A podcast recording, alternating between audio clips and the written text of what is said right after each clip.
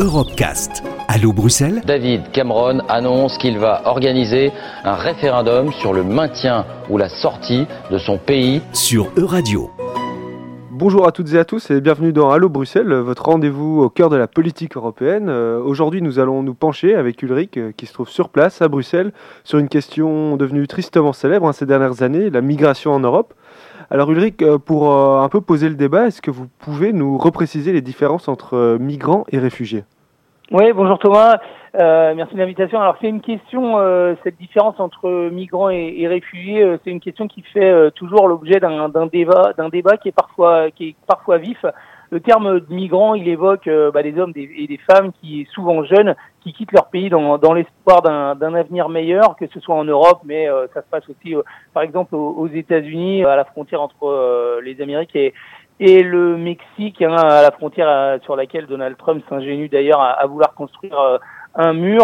Alors un réfugié, euh, c'est lui aussi un migrant, mais à la différence de taille qu'il fuit un pays ou une région en guerre et qu'il cherche d'abord et avant tout à protéger, à protéger sa vie. Alors actuellement, sans surprise, la plupart des réfugiés sont originaires de, Syrie, de, Libye, de, Somalie ou, de l'Érythrée, un, pays euh, qui connaît un, régime particulièrement euh, difficile. Alors il y a une définition, euh, il y a plusieurs définitions hein, précises juridiques du terme de, de réfugié, mais il y en a une de 1951 d'un texte de l'ONU qui a été ratifié par 145 membres des, des, Nations Unies et qui détaille que le terme de réfugié s'applique à toute personne qui craint d'être persécutée du fait de sa race, de sa religion, de sa nationalité, de son appartenance à un groupe social ou à ses opinions politiques et dont la situation euh, de son pays l'empêche euh, d'y retourner.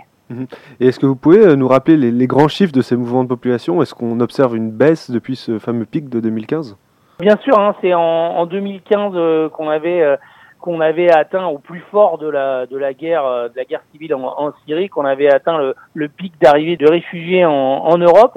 Euh, depuis 2014, euh, il y a plus d'1,8 million de, migrants et de réfugiés qui ont atteint hein, les côtes euh, européennes. Les flux ont considérablement baissé, on le sait moins, notamment à la suite d'un accord avec la, Turquie où ont été installés d'immenses camps de, réfugiés, en partie financés par, l'Union européenne. En 2015, on avait compté plus d'un million d'arrivées en Europe, alors qu'en 2017, ils étaient un peu moins de, de 200 000. Et ce qu'on constate, c'est que l'UE réagit en, ordre dispersé hein, face à tout cela? Est-ce que c'est toujours le cas aujourd'hui?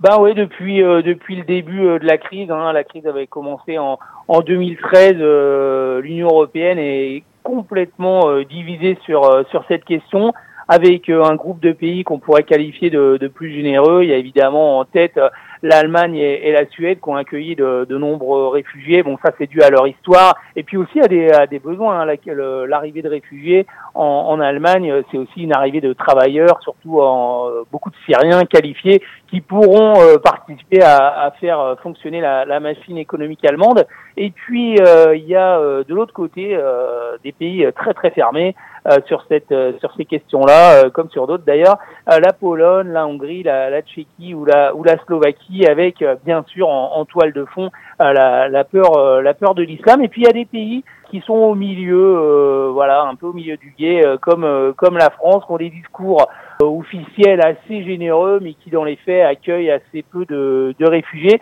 Mais ces pays ont eu du mal à s'entendre. Ils sont comme réussi à s'accorder sur le fait de développer, de renforcer la, la protection des frontières avec avec cette agence Frontex qui, euh, qui s'est vu doté de, de, moyens euh, supplémentaires. Et puis la commission euh, Juncker avait mis aussi en place un corps de garde de frontières européen chargé d'épauler les, les gardes frontières nationaux, notamment, notamment grecs. Très bien, merci beaucoup Ulrich de nous avoir expliqué tout ça et à la semaine prochaine.